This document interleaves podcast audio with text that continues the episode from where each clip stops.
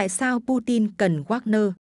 Nguồn Andrei Soldatov và Izina Bozogan, Foreign Affairs, ngày 12 tháng 5 năm 2023.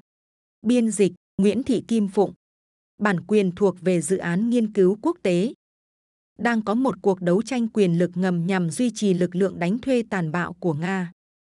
Đầu tháng 5, căng thẳng giữa Bộ Quốc phòng Nga và Wagner, tập đoàn quân sự tư nhân thân cận với Tổng thống Nga Vladimir Putin, cuối cùng cũng bộc phát. Suốt nhiều tháng, những người lính Wagner đã dẫn đầu cuộc bao vây Bakhmut của Nga ở miền đông Ukraine, trả cái giá rất lớn về sinh mạng. Nhưng giờ đây, Yevgeny Pigozhin, thủ lĩnh hiếu chiến của Wagner, không thể chịu đựng thêm nữa. Trong một đoạn video gây sốc, ông ta đứng bên cạnh xác chết của những người lính Wagner ở Bakhmut, nói những lời tục tĩu nhắm vào Sergei Shoigu, Bộ trưởng Quốc phòng Nga, cũng như người đứng đầu Bộ Tổng Tham mưu và người đứng đầu lực lượng Nga ở Ukraine. pigozin đe dọa sẽ rút lực lượng của mình khỏi Bakhmut nếu họ không được cung cấp thêm đạn dược ngay lập tức. Đối với nhiều nhà quan sát, một dạn nứt lớn dường như đang xuất hiện giữa Wagner và Điện Kremlin. Những người khác suy đoán rằng ngày tàn của pigozin đang đến gần vì ông đã dám gây thù chuốc oán với toàn bộ giới lãnh đạo quân đội Nga. Nhưng hai ngày sau, Pigozhin rút lại lời đe dọa rút Wagner ra khỏi Bakhmut, cố gắng cho thấy rằng tình hình đã được giải quyết theo hướng có lợi cho mình. Sau đó, trong một video mới, ông tiếp tục chỉ trích một ông già vui vẻ giấu tên, người nghĩ rằng mình hơn người, khiến nhiều người ở Moscow băn khoăn về người mà ông nhắc đến. Sau cùng, toàn bộ màn kịch này trông như một nỗ lực tuyệt vọng của Prigozhin nhằm cứu vãn danh tiếng của Wagner. Với tư cách là đơn vị duy nhất của Nga có khả năng tiến hành các chiến dịch tấn công, bất chấp những tổn thất thảm khốc ở Bakhmut. Tuy nhiên, quan điểm này không nhắc đến lý do tại sao Putin chấp nhận chịu đựng những chiêu trò của Prigozhin và vị trí thực sự của Wagner trong bộ máy quân đội và tình báo Nga. Trên thực tế, sự trỗi dậy của Wagner chỉ là bước phát triển gần nhất trong lịch sử lâu dài về sự phụ thuộc của Nga và Liên Xô vào các lực lượng không chính thức, vốn đã có từ thời Stalin. Hơn nữa, Wagner có một di sản đáng kể ở Ukraine, lần đầu tiên xuất hiện ở nước này trong cuộc chiến của Nga tại Donbass từ 8 năm trước. Đối với Putin, Wagner cũng trở thành một phương tiện quan trọng để kiềm chế quân đội mà ông từ lâu đã coi là mối đe dọa tiềm tàng đối với sự cai trị của mình. Trái ngược với những giả định của phương Tây, vai trò nổi bật của Wagner trong cuộc chiến vừa liên quan đến cán cân quyền lực ở Moscow, vừa liên quan đến những gì đang xảy ra trên chiến trường ở Ukraine. Lực lượng bí mật của Stalin Để hiểu được sức mạnh tương đối của Prigozhin và Wagner ở Nga, cần phải xem xét cách thức tập đoàn này được nhìn nhận bởi ít nhất là bốn bộ phận khác nhau của nhà nước Nga. Cơ quan tình báo quân sự, được gọi là GRU, quân đội nói chung, cơ quan an ninh nhà nước, được gọi là FSB, và bản thân Putin. GRU đóng vai trò quan trọng trong nguồn gốc của Wagner và phần lớn lý do nằm ở những cải cách đầy biến động mà tình báo Nga đã trải qua vào cuối những năm 2000, đầu những năm 2010. Dưới thời người tiền nhiệm của Sogu, Anatoly Serdyukov, người giữ chức Bộ trưởng Quốc phòng Nga từ năm 2007 đến năm 2012, bộ này đã cố gắng giảm vai trò của GRU trong quân đội.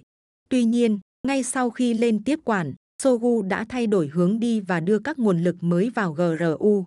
Kết quả là cơ quan này được bổ sung thêm nhân sự mới, nhiều người trong số họ được tuyển dụng từ Spetsnaz, lực lượng đặc nhiệm của quân đội, những người vốn do GRU giám sát. Đối với các tướng lĩnh điều hành cơ quan này, việc sử dụng thêm nhân viên Spetsnaz là việc làm có ý nghĩa. Quân đội Nga khi đó đang can dự vào cuộc xung đột ở Syria, cũng như ở Crimea và miền đông Ukraine và GRU đang chuyển trọng tâm sang cái mà họ gọi là tình báo tích cực, tiến hành các hoạt động vũ trang thay vì chỉ đơn thuần khai thác các nguồn tin gián điệp truyền thống. Trong những năm sau đó, xu hướng dựa vào Spetsnaz đã phát triển bên trong cơ quan và tướng Vladimir Alexeyev, người phụ trách Spetsnaz, được thăng chức làm phó giám đốc thứ nhất của GRU. Chính giữa trong bối cảnh GRU thay đổi các ưu tiên, sự tồn tại của Wagner lần đầu tiên xuất hiện trên các phương tiện truyền thông Nga. Năm 2015, trang tin tức độc lập Fontenka.ru có trụ sở tại Saint Petersburg đưa tin rằng các thành viên của tập đoàn quân sự tư nhân đang hoạt động ở miền đông Ukraine. Fontenka cũng là trang tin đầu tiên báo cáo rằng Prigozhin là người bảo trợ hàng đầu của Wagner, trong khi Dmitry Utkin, người từng là chỉ huy Spetsnaz, phụ trách các hoạt động quân sự của tập đoàn.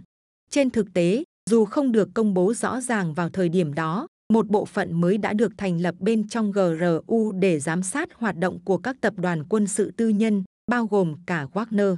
Vài tháng sau khi sự tồn tại của Wagner được nhắc đến lần đầu tiên, một quan chức GRU đã xác nhận với chúng tôi về sự tồn tại của bộ phận mới này, và cũng không có gì ngạc nhiên khi nhân viên của bộ phận này là các cựu binh Spetsnaz. Đối với GRU, Wagner mang đến khả năng dễ dàng phủ nhận các hoạt động của cơ quan này vào thời điểm Nga đang công khai phủ nhận việc can dự trực tiếp vào miền đông Ukraine. Nhìn bề ngoài, việc sử dụng các tập đoàn quân sự tư nhân phù hợp với một mô hình chiến tranh mới của thế kỷ 21. Chẳng hạn, các nhà thầu quân sự đã từng được Mỹ sử dụng ở Iraq và Wagner có một số điểm tương đồng với Blackwater, nhà thầu quân sự của Mỹ. Nhưng đối với GRU, Wagner cũng là sự tiếp nối của một truyền thống lâu đời hơn, có từ thời Xô Viết, khi Điện Kremlin sử dụng các lực lượng ủy nhiệm để can thiệp vào các cuộc xung đột trên toàn thế giới. Giống như khi quân đội của chúng tôi ngụy trang ở Tây Ban Nha trong nội chiến của nước này, một quan chức GRU nói với chúng tôi vào năm 2017 khi được hỏi tại sao cơ quan này cần một tập đoàn quân sự tư nhân như Wagner.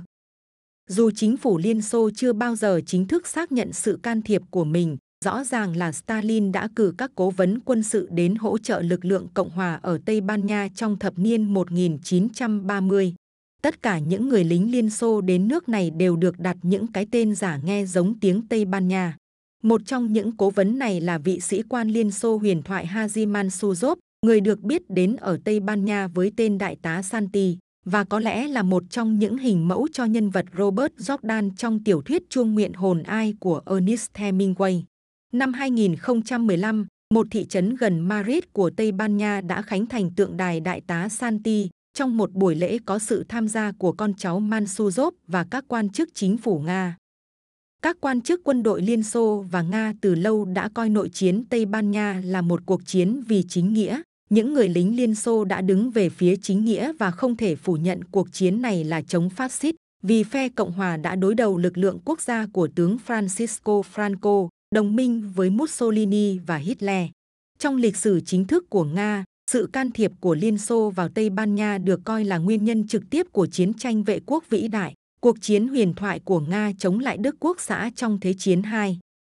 Đối với GRU, kinh nghiệm của lính Nga trong nội chiến Tây Ban Nha đã trở thành một lý do biện minh thuận tiện cho việc họ sử dụng lực lượng Wagner ở Ukraine, khi Điện Kremlin khẳng định rằng, một lần nữa, họ đang chiến đấu chống phát xít, và Wagner thậm chí còn có đại tá Santi của riêng mình, giống như sĩ quan Liên Xô nổi tiếng Dmitry Utkin đã sử dụng bí danh thời chiến Wagner và những chiến công của ông bao gồm chỉ đạo lính đánh thuê Nga khi hoạt động ở Syria.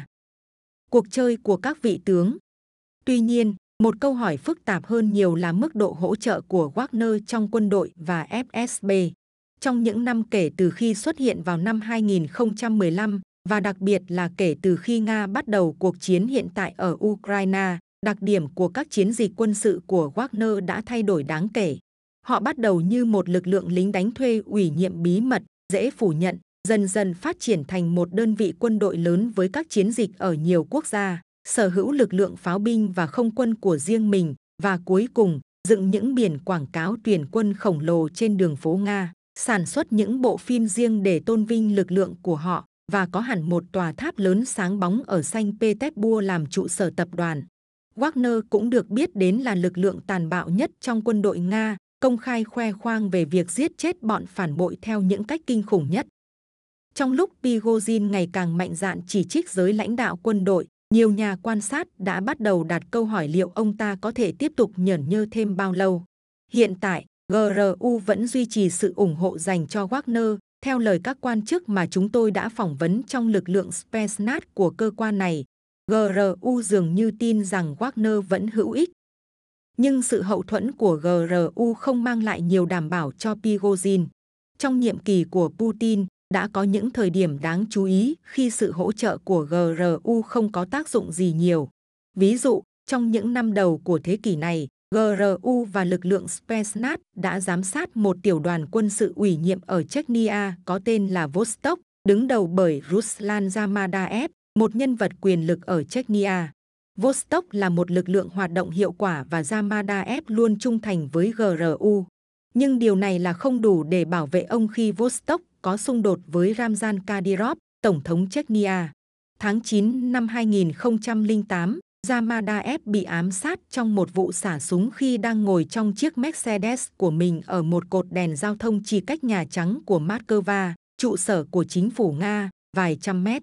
Nhiều người tin rằng vụ ám sát này là theo lệnh của Kadyrov. Hiện tại, Prigozhin vẫn giữ được sự ủng hộ trong quân đội, bất chấp những lời chỉ trích gay gắt của ông đối với Bộ Quốc phòng. Kể từ tháng 9 năm 2022, khi Nga mất phần lớn lãnh thổ sau cuộc tấn công của Ukraine ở miền Đông Bắc, Prigozhin đã công khai chỉ trích hệ thống chỉ huy quân sự của Nga. Tuy nhiên, các phương tiện truyền thông bị kiểm soát chặt chẽ của Nga, kể cả các phóng viên chiến trường theo chân các đơn vị quân đội, đã được lệnh giúp quảng bá Wagner và các chiến dịch của tập đoàn này ở Ukraine. Do đó, các tờ báo thân điện Kremlin vẫn tiếp tục đăng các bài phỏng vấn sĩ quan của Wagner để ca ngợi tinh thần chiến đấu của họ.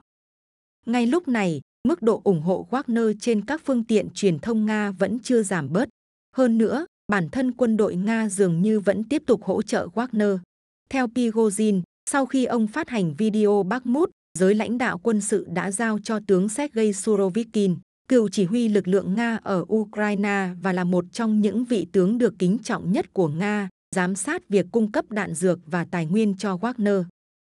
Prigozhin có một lợi thế là, ngoài ông ta ra, Wagner vẫn vô danh và giới lãnh đạo quân sự Nga vẫn không coi họ là đối thủ cạnh tranh.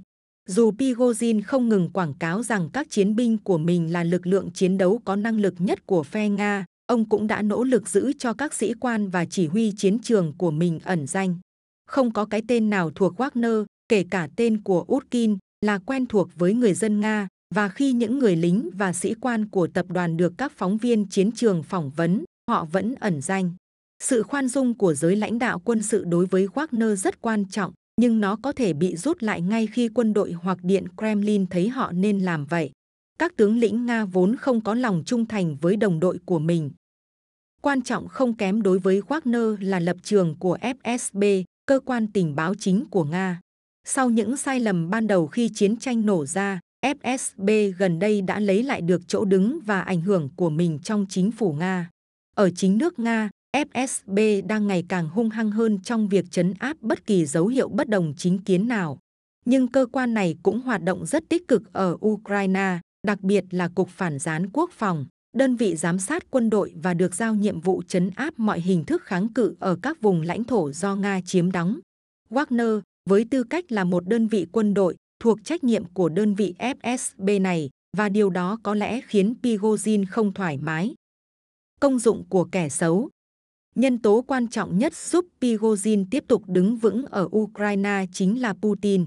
Thật vậy, những lời chỉ trích liên tục của Prigozhin nhắm vào hai nhà lãnh đạo hàng đầu của quân đội Nga nghe vô lý đến mức chỉ có sự hỗ trợ cá nhân của Putin mới có thể giải thích tại sao nhà lãnh đạo Wagner vẫn tiếp tục giữ một vai trò trong cuộc chiến. Nhưng tại sao Prigozhin lại có giá trị đối với Putin? Lời giải thích nằm ở mối quan hệ phức tạp của Putin với quân đội Nga. Trong những năm đầu cầm quyền, một trong những thách thức lớn nhất của Putin là kiểm soát quân đội. Là một trong những quân đội lớn nhất thế giới ở một đất nước rộng lớn, nơi mọi thứ đều được thực hiện nội bộ. Quân đội Nga có truyền thống đảm bảo rằng thế giới bên ngoài biết càng ít về các chiến dịch của họ càng tốt. Điều đó có nghĩa là các hình thức giám sát thông thường của chính phủ và của công chúng, dù là thông qua quốc hội, cơ quan hành pháp hay phương tiện truyền thông, đơn giản là không tồn tại ở Nga. Trong thập niên cầm quyền đầu tiên, Putin đã tìm cách siết chặt quyền kiểm soát quân đội bằng cách bổ nhiệm cựu tướng KGB, đồng thời là người bạn thân tín của ông, Sergei Ivanov, làm Bộ trưởng Quốc phòng. Nhưng Putin đã buộc phải thay thế ông vào năm 2007 khi rõ ràng là những nỗ lực của Ivanov nhằm tiến hành một cuộc cải cách quân đội đã thất bại. Sau đó, với Sogu, một người ngoài quân đội khác, Putin lại cố gắng tìm kiếm nhiều đòn bẩy hơn. Giờ đây, sau hơn một năm chiến tranh ở Ukraine, có rất ít bằng chứng cho thấy Putin đã thành công với Sogu hơn là với Ivanov. Hơn nữa, Putin hiểu rằng trong thời chiến, quân đội có xu hướng giành được nhiều quyền lực hơn ở trong nước. Ông biết rõ, nếu cuộc chiến càng kéo dài, quyền lực của quân đội sẽ càng lớn và ông sẽ càng khó kiểm soát tình hình hơn. Và vì ông có xu hướng nhìn thế giới dưới lăng kính của các mối đe dọa, nên sức mạnh tương đối của quân đội là điều khiến ông lo lắng. Trong chừng mực nào đó, thậm chí còn lo lắng hơn cả hiệu quả của quân đội trên chiến trường. Kết quả là Putin đã sử dụng các phương pháp ngày càng không chính thống để kiềm chế các tướng lĩnh. Chẳng hạn, bắt đầu từ mùa thu năm 2022, ông khuyến khích các phóng viên chiến trường công khai các vấn đề trong quân đội. Quan trọng hơn cả là vai trò của Wagner như một lực lượng đối trọng với quân đội. Đối với Pigozin, bất chấp thương vong cao bất thường mà những người lính của ông phải gánh chịu, đây là một tình huống đôi bên cùng có lợi. Ông nhận ra rằng mình sẽ không bao giờ trở thành mối đe dọa chính trị đối với Putin vì ông không có sự hậu thuẫn nào khác trong giới cầm quyền Nga ngoài sự bảo trợ của chính Putin. Và Putin đã đảm bảo rằng mọi chuyện vẫn sẽ như vậy. Với địa vị đặc biệt của mình, được quản lý lỏng lẻo bởi GRU, được quân đội khoan dung và được Putin bảo vệ, Pigozin hy vọng sẽ giữ được vị trí độc tôn của mình trong một triều đình ngày càng giống thời Trung Cổ ở Điện Kremlin. Trong tình huống đó, ngay cả những phát ngôn bộc phát của Pigozin thực chất có thể là một phần trong kế hoạch. Ông ta càng hành động như một tên hề độc ác thì càng tốt. Đây là một hình mẫu quen thuộc trong lịch sử Nga. Vào thế kỷ 18, Sa Hoàng Peter Đại Đế đã phong Alexander Menshikov, tên hề của chính ông, làm công tước quyền lực nhất đất nước vì lý do tương tự. Menshikov, với xuất thân khiêm tốn, không có địa vị trong giới quý tộc Nga, nhưng lại là kẻ tàn bạo, nhẫn tâm và hết sức trung thành với Sa Hoàng, người có thói quen dùng gậy đánh Menshikov. Điều mà Pigozhin dường như không hiểu là nước Nga của Putin không phải là nước Nga của Peter Đại Đế, dù ông và Putin đã cố gắng biến nó thành như vậy. Nhiều thành phần của xã hội Nga, đặc biệt là bộ máy hành chính của đất nước, đang dõi theo hành động của ông chủ Wagner với sự kinh hoàng và ghê tởm. Ngay bây giờ, Wagner đang sử dụng nhiều đạn dược hơn bất kỳ đơn vị Nga nào khác. Điều chỉ có thể được biện minh nếu Wagner làm được những gì Prigozhin đã hứa, đạt được tiến bộ ở Bakhmut. Nếu họ thất bại trên chiến trường, thì chiến dịch khổng lồ kéo dài hàng tháng trời. Trong đó Wagner đã khiến hàng nghìn người thiệt mạng và phá hủy một lượng lớn vật tư chiến tranh, có thể trở thành sự lãng phí các nguồn tài nguyên khan hiếm. Nhưng liệu Putin có xem thất bại nghiêm trọng của Wagner là một trọng tội hay không lại là một vấn đề khác? Tổng thống Nga đã từng sử dụng hiệu quả các quan chức và chính trị gia thất bại, cũng như những tay sai khác, ví dụ như cựu Tổng thống và Thủ tướng Dmitry Medvedev. Prigozhin có thể sẽ là người tiếp theo.